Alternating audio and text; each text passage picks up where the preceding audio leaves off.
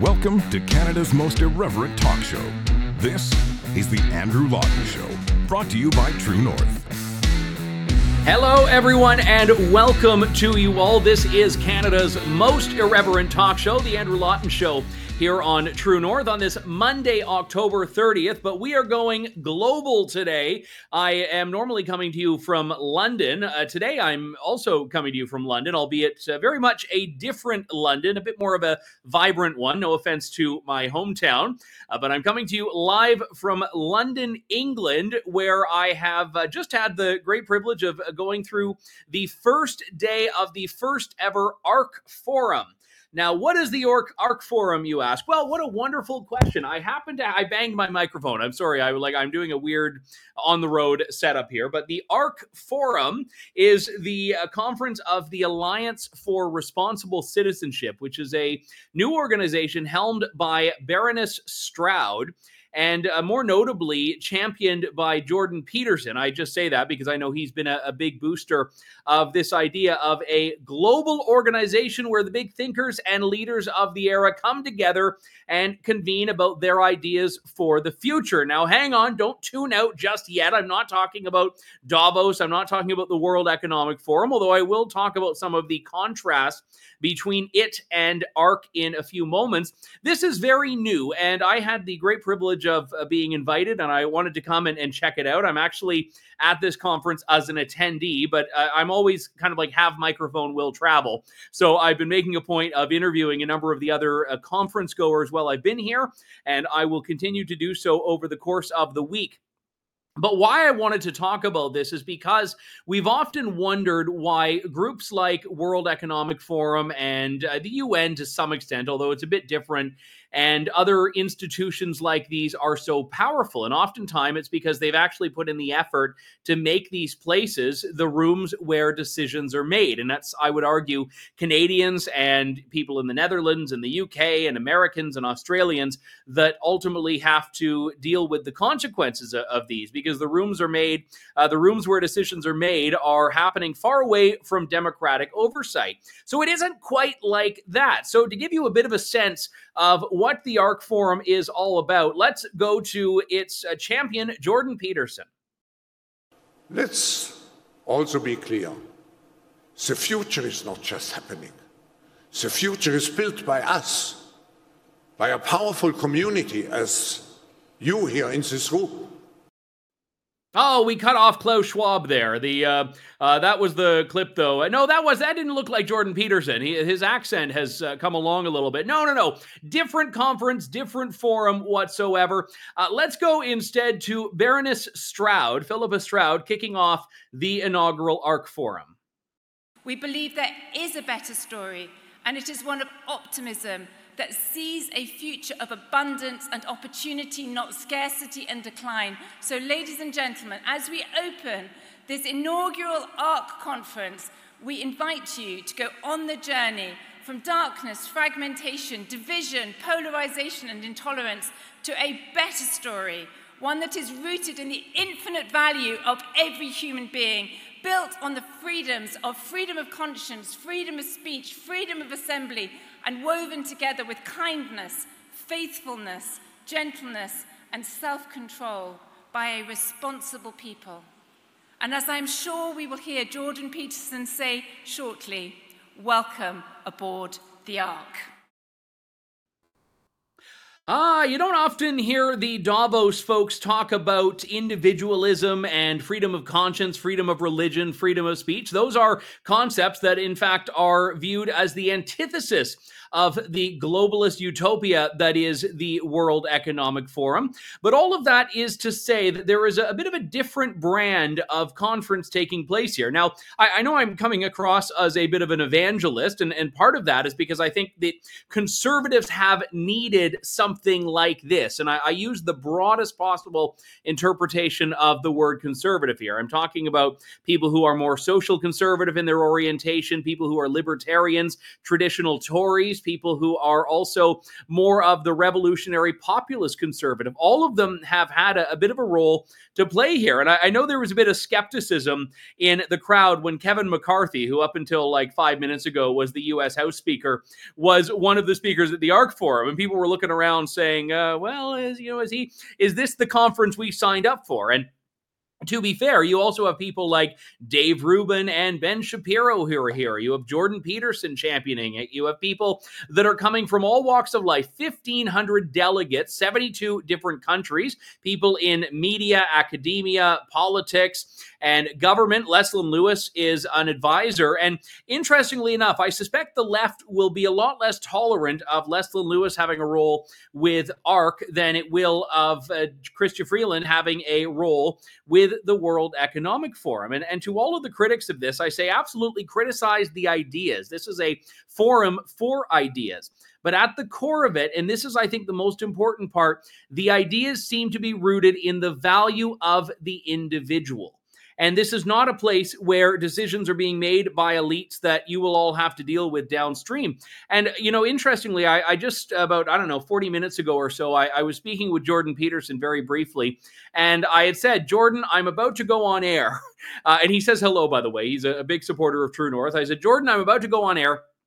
What would you tell people? Is the distinction or the contrast between ARC and WEF? And in true Jordan Peterson like fashion, he gave a very eloquent and uh, biblical and historical answer that I, I can't possibly paraphrase, and the room was far too loud for me to record it. But he effectively said, We are wanting to give people freedom to rise them to rise up themselves to raise their communities to elevate themselves and as a result elevate society we're not looking to just give people what they want or what we think they want and that was so critical. And you look, I've covered the World Economic Forum on two occasions now. And both times, the uh, presentations you hear from the speakers are almost all about them building the world they want and you having to make it happen. Here, we are being empowered as attendees. And I, I say that because I, I, actually felt, I don't feel empowerment often, but I felt a, a wee bit of empowerment this morning. Maybe it was something in the punch, but we are being empowered to help build the world that we want for ourselves. And as a result, lift people up. And that is, I think, the biggest distinction between the elites versus the everyman. I would argue generally between the left and the right.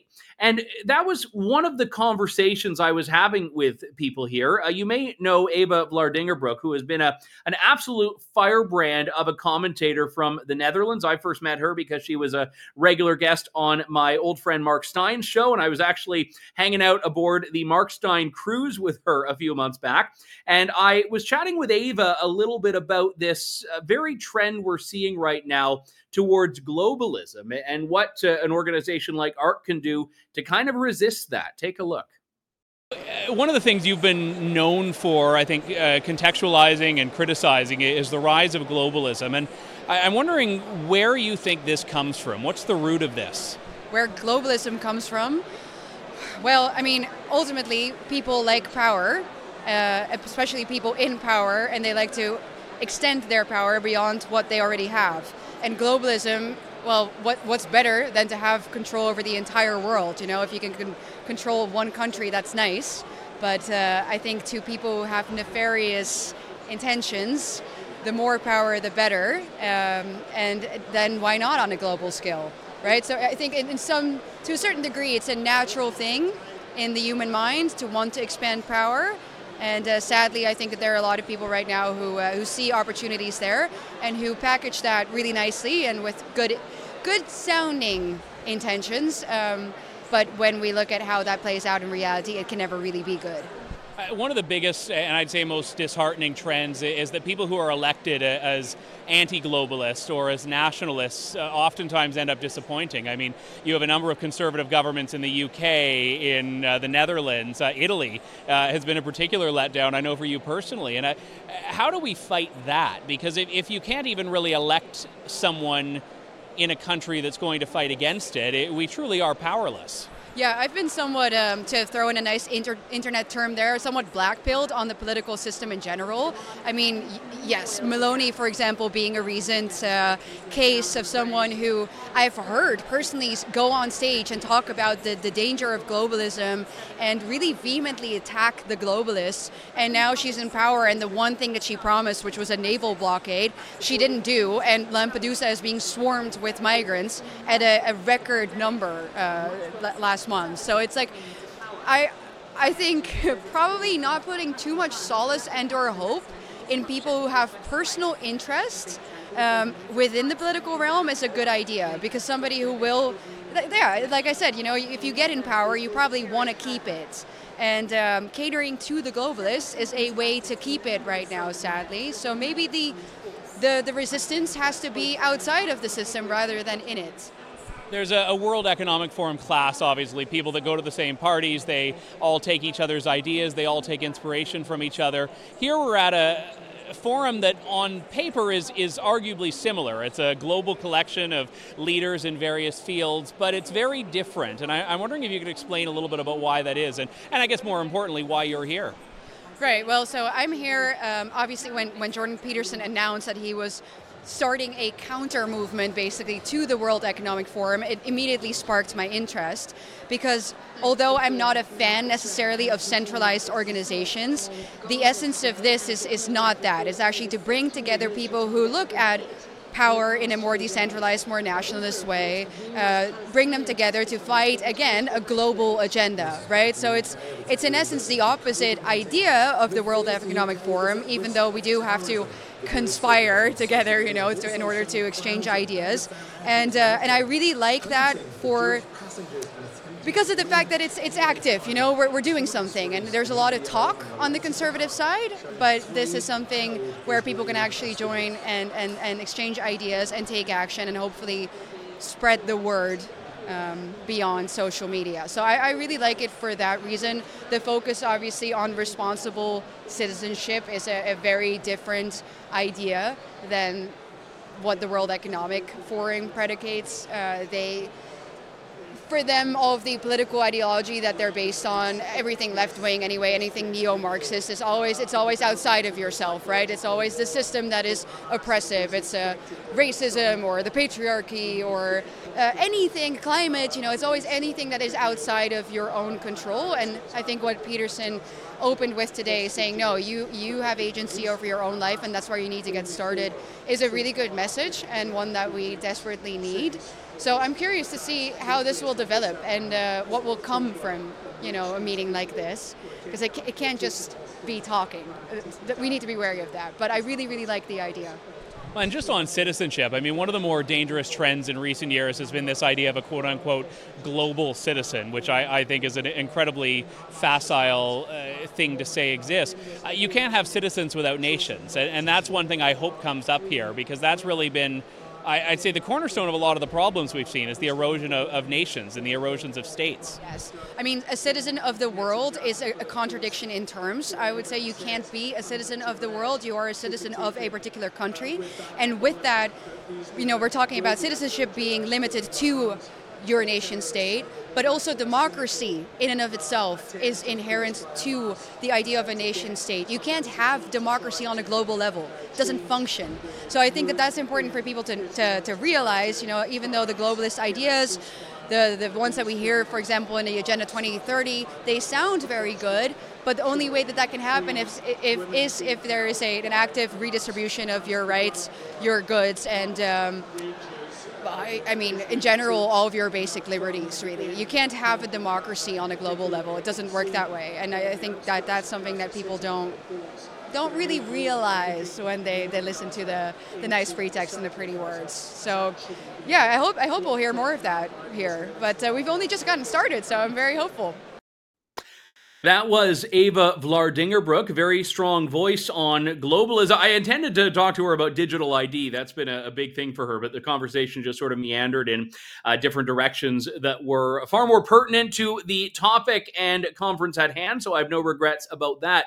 But I do think, I mean, when we talk about the idea of ideas, which is really what is at the core of a, a forum like this, I, I, go back to what I said about the World Economic Forum, which is the contrast. I mean, ARC really, I think, was created uh, as a counter force to WEF, whether intentionally or unintentionally, explicitly or implicitly. That's how I see it, and that's how it's been explained to me by people who support this. And I, I said in the title of the show, and I'll say again, this is the anti WEF. It is a, a group that could have the same force, but for good and for the individual. And I should say, there are not a huge number of politicians here.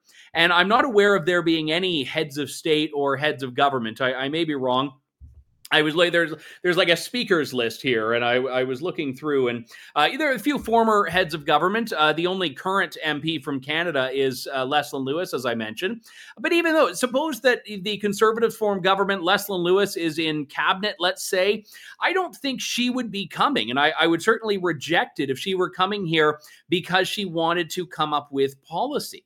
And I almost think it's more powerful that politicians are not as central as they are in Davos, which has really become this very large cash for access fundraiser where you've got the big money of corporations, the big influence of NGOs, the big power of politicians, and they all get together in a back room and come out with some, you know, agreement or proclamation that they're going to bring back to their respective countries. And if you're a voter in that country wondering how that thing came to be, well, the joke's on you because you don't actually get to vote for it or against it. And you don't even really get to vote out the people responsible for it. Klaus Schwab Schwab does not appear on your ballot.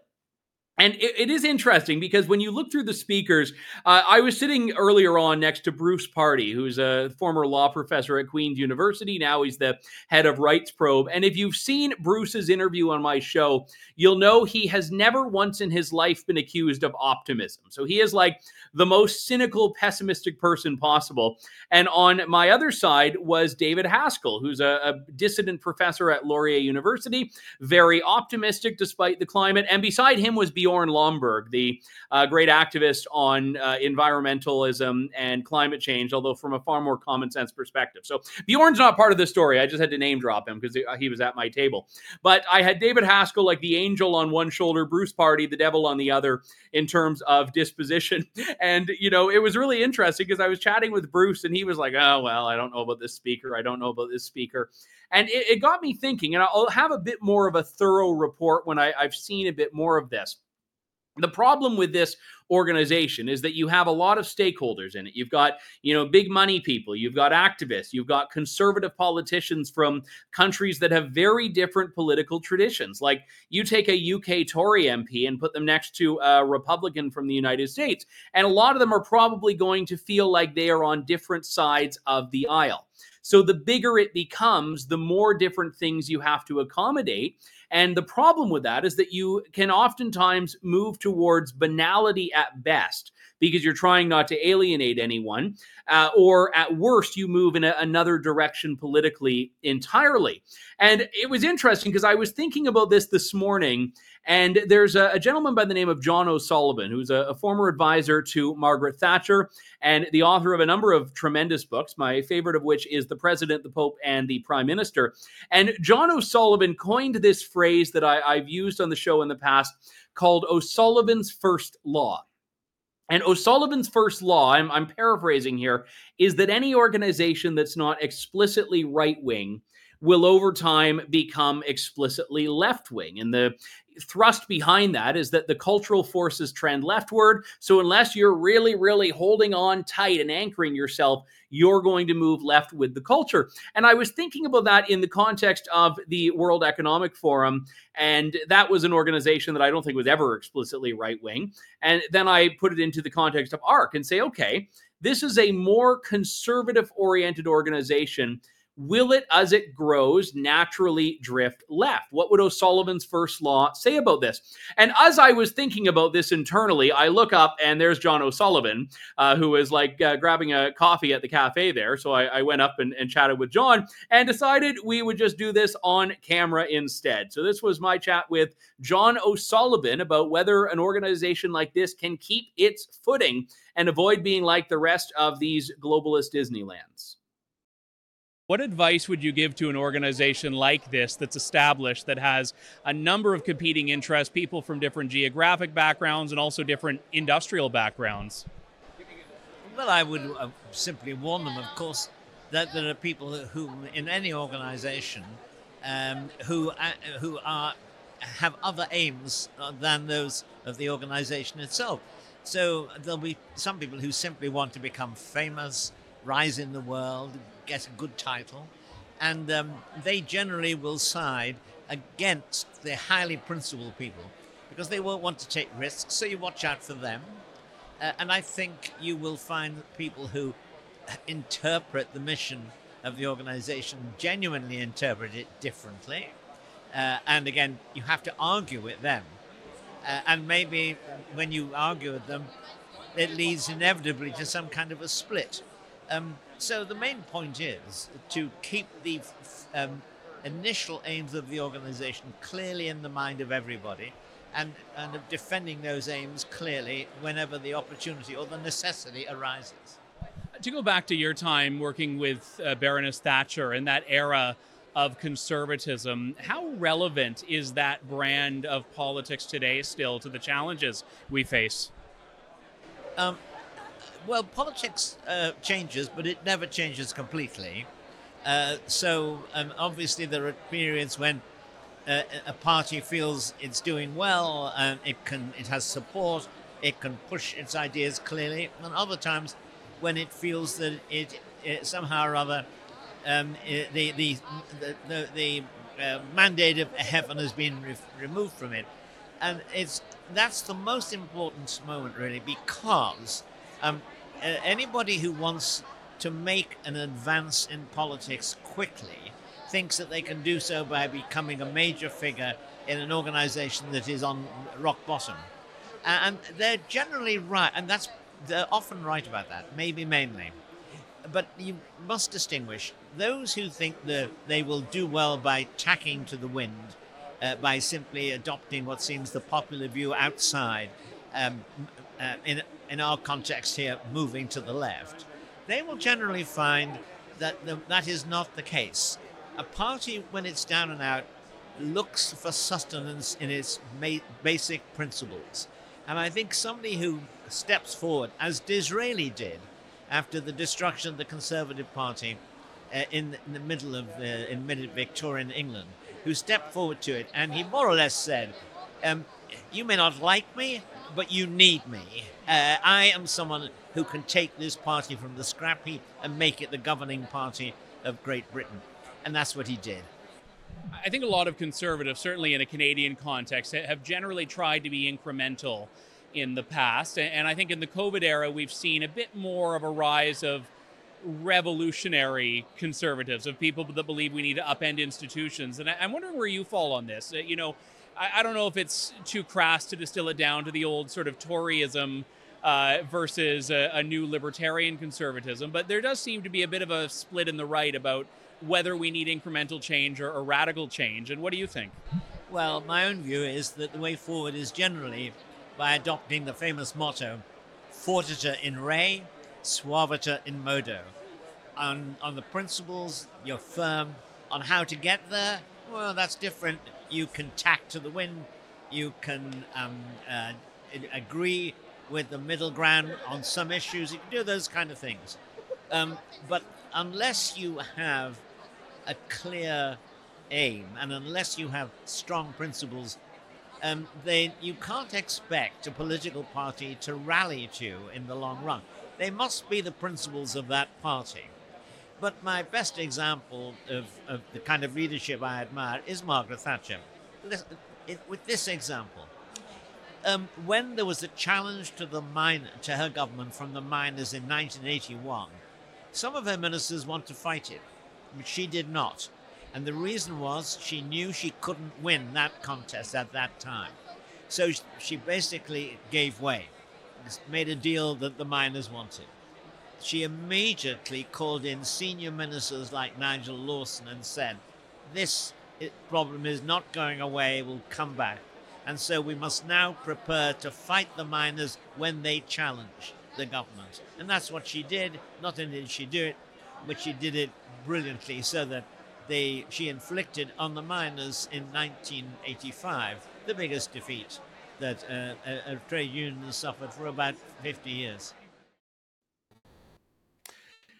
We have uh, more interviews coming up in the days ahead, just ones that are in the bank that I don't even have time to play right now. Uh, include my chat with Andy Ngo. I, I always get his name wrong. I never know if you do like the N and the G or just the G or just the N. So Andy NGO. Uh, no, no, that's like a non government. We're, we're not doing the non governmental organization thing. So uh, never mind that. But we have a, chat with him that we'll share with you, I think, tomorrow about uh, the far left uh, finding a very unlikely friend in Hamas. Also, a chat with Dennis Prager about Israel. We've got uh, an Australian senator on this uh, indigenous referendum they had where the left and the wokus just got absolutely trounced by ordinary Australians in the polls and lots of other things. And I, I do want to uh, preface all of that by saying that uh, some of the coverage over the course of the week will be about this forum itself, which is new. And I think there are still some questions about what it's going to look like. And others will just be uh, conversations I've had about random things with people I saw there that were interesting and I thought would be of note to you. So uh, that's what you can get from me in the next couple of days. But it's partially going to be business as usual on the show. We'll get to our friend Kris Sims in just a couple of moments. But uh, first, I always try to be responsive to the reader criticisms, which I am uh, very proud to say are not too, too common. But every now and then we get like a, a really hardened reader criticism. Now, uh, I shared on Twitter last week a meme that I just came up with when I was bored once and distracting myself from writing the book that I'm working on right now. Uh, inspired by Pierre Poilievre and the new symbol of resistance, the humble apple. Now, this was the meme that I shared. which is uh, Pierre Poilievre looking very svelte and smiling, uh, swinging on an apple. Now, if you wonder what that is, you are not, in fact, having an acid trip right now. Well, maybe you are. I don't judge. Uh, but th- this was uh, inspired by a, wave of memes from, like, I don't know, 2017 or whatever, uh, that came about from this catchy Miley Cyrus song.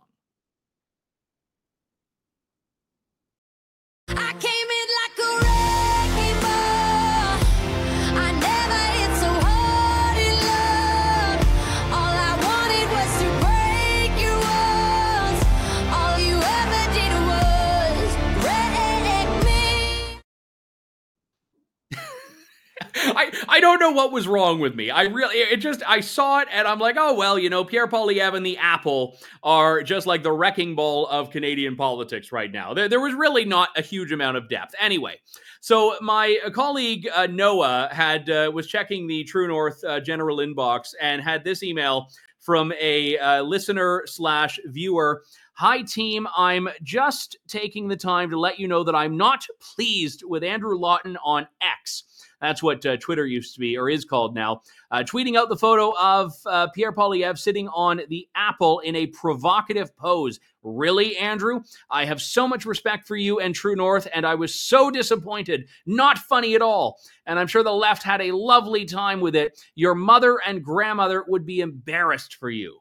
Uh, can you imagine if someone took the time? Well, I'll get to that in a second. Let's let's take this letter off. So, uh, my late grandmother uh, has uh, passed away a few years back. Uh, to be honest, I don't think she would care at all. Uh, my mother is still alive, and uh, to be honest, my mother did text me to say she loved me yesterday, uh, and I don't think uh, she was saying that in spite of the Pierre Poilievre Apple GIF or meme. I think if she uh, saw it, she uh, was not disappointed in me. But uh, nevertheless, I don't want to disappoint the reader. Uh, let me say, I don't know if the left really cared because the great thing about that picture was that it was just meant to be silly and ridiculous and was not making a political point. If anything, it was sympathetic to Pierre Poilievre for turning the apple into something so hilarious, which is a tool to own the left. And the hackish leftist reporters that ask their stupid questions, well, he just calmly munches on an apple. But let's return to the email, if we may.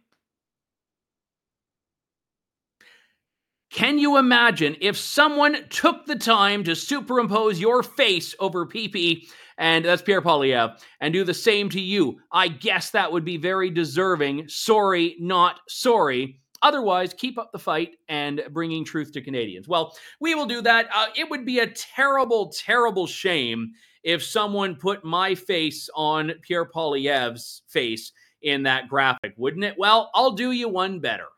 Oh, there we go. that that that seemed even more offensive, and to show that we should all have a sense of humor about these things. Actually, the longer I look at that picture, the more I, I look more like a pumpkin than an apple. So uh, but my face is actually that fat sometimes. So uh, anyway, uh, the good thing is Pierre Poilievre looks better than me in that picture. So it's all relative. I think he, in, in that case, I would trade places with him, and that would be more insulting. So uh, you may not like it. That's fine. It's a stupid, stupid joke, and I do not apologize for it. But uh, if you can't laugh at yourself and the people you like, uh, you are going to be crying, and I choose not to do that in politics. Let's pivot to the big Canadian story of the weekend, which is kind of two pronged because on Friday, the Liberal government staring down another cold winter uh, showed a little bit of weakness, a little miniature retreat on the carbon tax and climate file. But around the same time, we also heard a Liberal minister say this about Canadians who are displeased, especially in the West, with how the government is handling things like the carbon tax. Both the Premier of Alberta and the leader of the opposition in that province uh, posted statements following the decision around home heating oil. Uh, Premier Smith said the federal government has decided that one part of Canada with one type of home heating is worthy of a carbon tax break, while those living elsewhere using another type of home heating do not. Is your government open to, uh, because of the affordability crisis right across this country, looking at other carve outs for other types of home heating in the future? That's a discussion that we'll have down the road when we know that this one is working. But I can tell you, Atlantic Caucus was vocal with what they've heard from their constituents, and uh, perhaps they need to elect more Liberals on the prairies so that we can have that conversation as well. Ooh, so if you want the government to hear your concerns, you have to vote Liberal. What a great trade off. This government that has been in power now for eight years saying, uh, well, if we don't actually give a hoot about what you think, it's because you didn't elect enough of us. So vote for more of us, including in this part of the country that we're screwing over economically. And then maybe, just maybe, we'll hear what you say. Now, Gudie Hutchings is a minister from Atlantic Canada. She's supposedly responsible for rural economic development, though evidently she's only interested in anything rural that the Liberals were elected in. So if you're from rural Ontario, uh, in southwestern Ontario, which is almost all conservative, rural Alberta, Manitoba, Saskatchewan, well, she's not there for you. The government is not there for you because you didn't vote the right way. Ideally, a government would represent the interests of all Canadians, not just uh, Canadians in liberal held ridings. But what do I know about politics? Well, uh, there is a bit of a silver lining in this. I think that the government's messaging on this and the inconsistency has started a bit of a rebellion. Scott Moe, the Premier of Saskatchewan, had this to say today. As Premier, I cannot accept the federal government giving an affordability break to people in one part of Canada but not here. So today, I am calling on the federal government to offer the same carbon tax exemption to Saskatchewan families by extending it to all forms of home heating, not just heating oil. It's only fair to other Saskatchewan and Canadian families. Hopefully, that exemption will be provided soon. But if not, effective January the 1st, SaskEnergy will stop collecting and submitting the carbon tax on natural gas effectively providing Saskatchewan residents with the very same exemption that the federal government is giving heating oil in Atlantic Canada. The federal government may say that's illegal and that you simply cannot choose to collect and pay your taxes. In most cases, I would agree with that. But it's the federal government that has created two classes of taxpayer by providing an exemption for heating oil an exemption that really only applies in one part of the country and effectively excludes Saskatchewan. As Premier, it's my job to ensure Saskatchewan residents are treated fairly and equally with our fellow Canadians in other parts of the country, and that's what I am doing today. Shots fired. Let's talk about this with our regular Monday correspondent, Kris Sims, who is the Alberta director with the Canadian Taxpayers Federation. Uh, Kris, that must have been music to your ears. Yeah, it was really awesome. I'm just going to adjust my shot so I'm not literally standing in front of a garbage can for you. So, all right. So, there are better metaphors for Canadian politics. Actually, no, wait, there aren't. so, I'm here actually at the Edmonton legislature uh, because, of course, it's the throne speech. So, it's everybody's uh, first day back at school, so to speak, uh, here in Alberta. So, wow, hearing that from Premier Moe, can he do it? We don't know. We'll put it this way Moe's heart is definitely in the right place. And Trudeau here is definitely in the wrong. And boy, oh boy, I thought we'd already seen enough of it last week, Andrew, when they said, oh, we're going to do a carve out, we're going to do a suspension, but just for furnace oil. Who uses furnace oil? Almost, you know, exclusively folks in Atlantic Canada. So they really stepped in it there. And then the liberal minister is like, no, wait, there's more but if you voted liberal, we'd be nicer to you. Like, this is a dumpster fire for this government.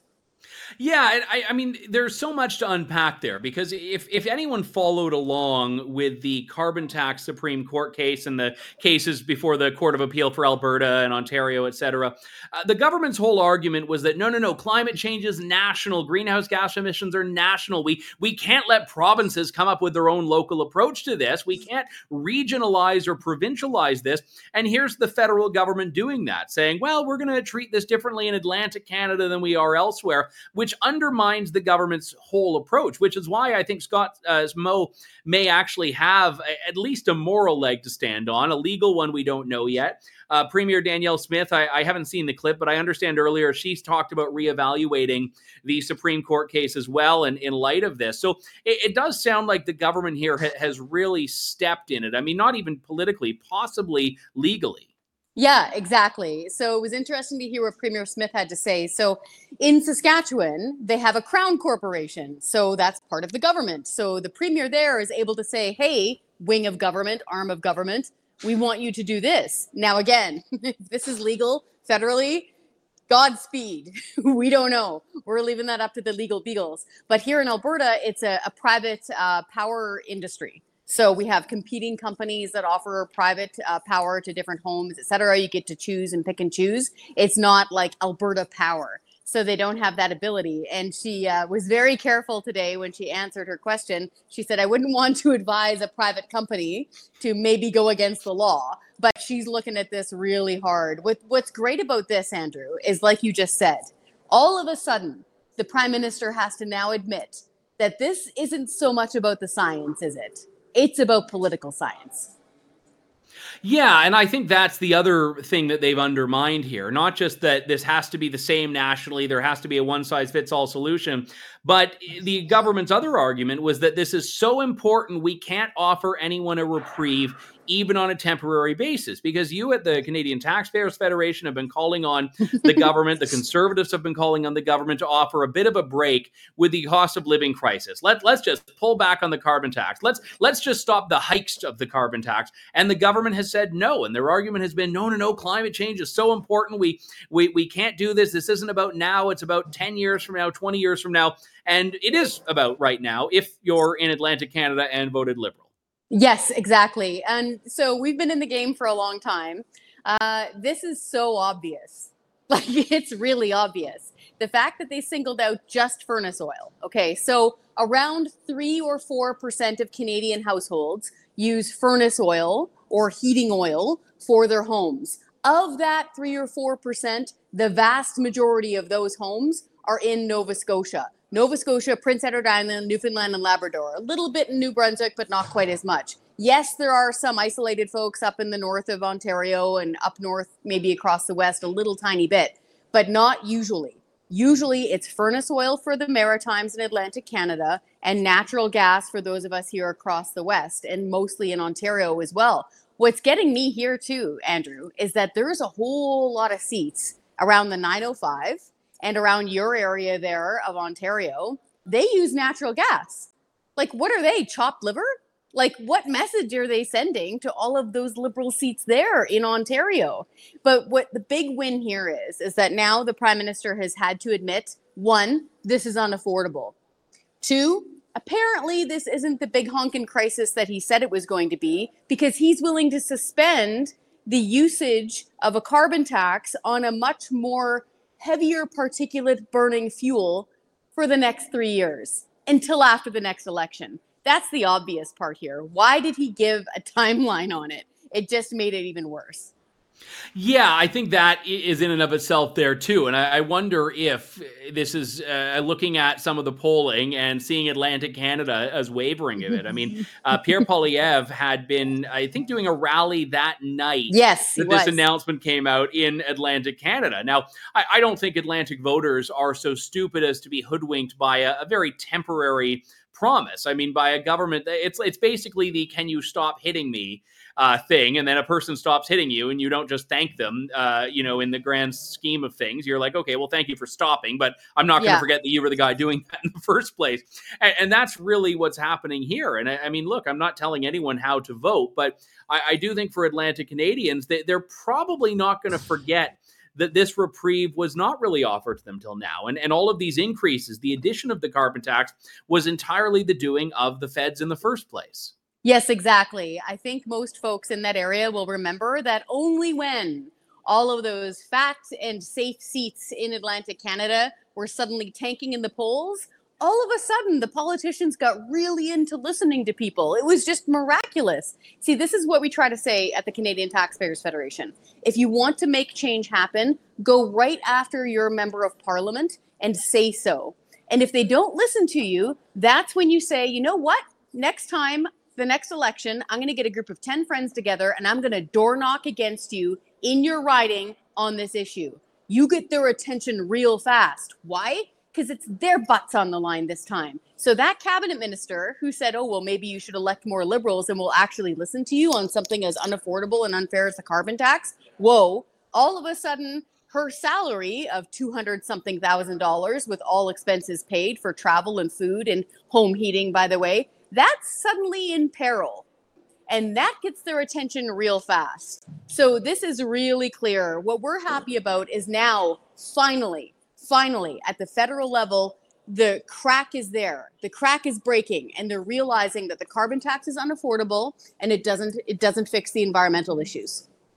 Yeah, and I, I, always like doing the flip on uh, political stories and saying, you know, what would I think if this were reversed? What would the critics think? And I was kind of imagining this fantasy scenario of some Quebecer in, you know, 2013 makes a comment about the federal government, and Stephen Harper just glibly says, "Well, if you want to be heard, you got to elect conservatives." Like there, there would be outrage on that. I mean, now that I say it, I'm like, I would kind of be amused in that context, but uh, that doesn't mean it's the responsible thing to do when people are hurting, and, and that's no. really what the government is saying here. And uh, like again, if Pierre Poilievre said that to uh, some suburban Toronto voter, well, if you want anything, you should have voted for me. Like that, that's not prime ministerial. No, and in fact, uh, one of the first things whenever there's somebody elected, okay, a premier, a prime minister, we don't, it doesn't matter what party. You've been watching this game long enough, you know this. One of the first things out of their mouth is they say, while I was elected by this percentage of Albertans or Canadians, I will be the premier I will be the prime minister for all of you.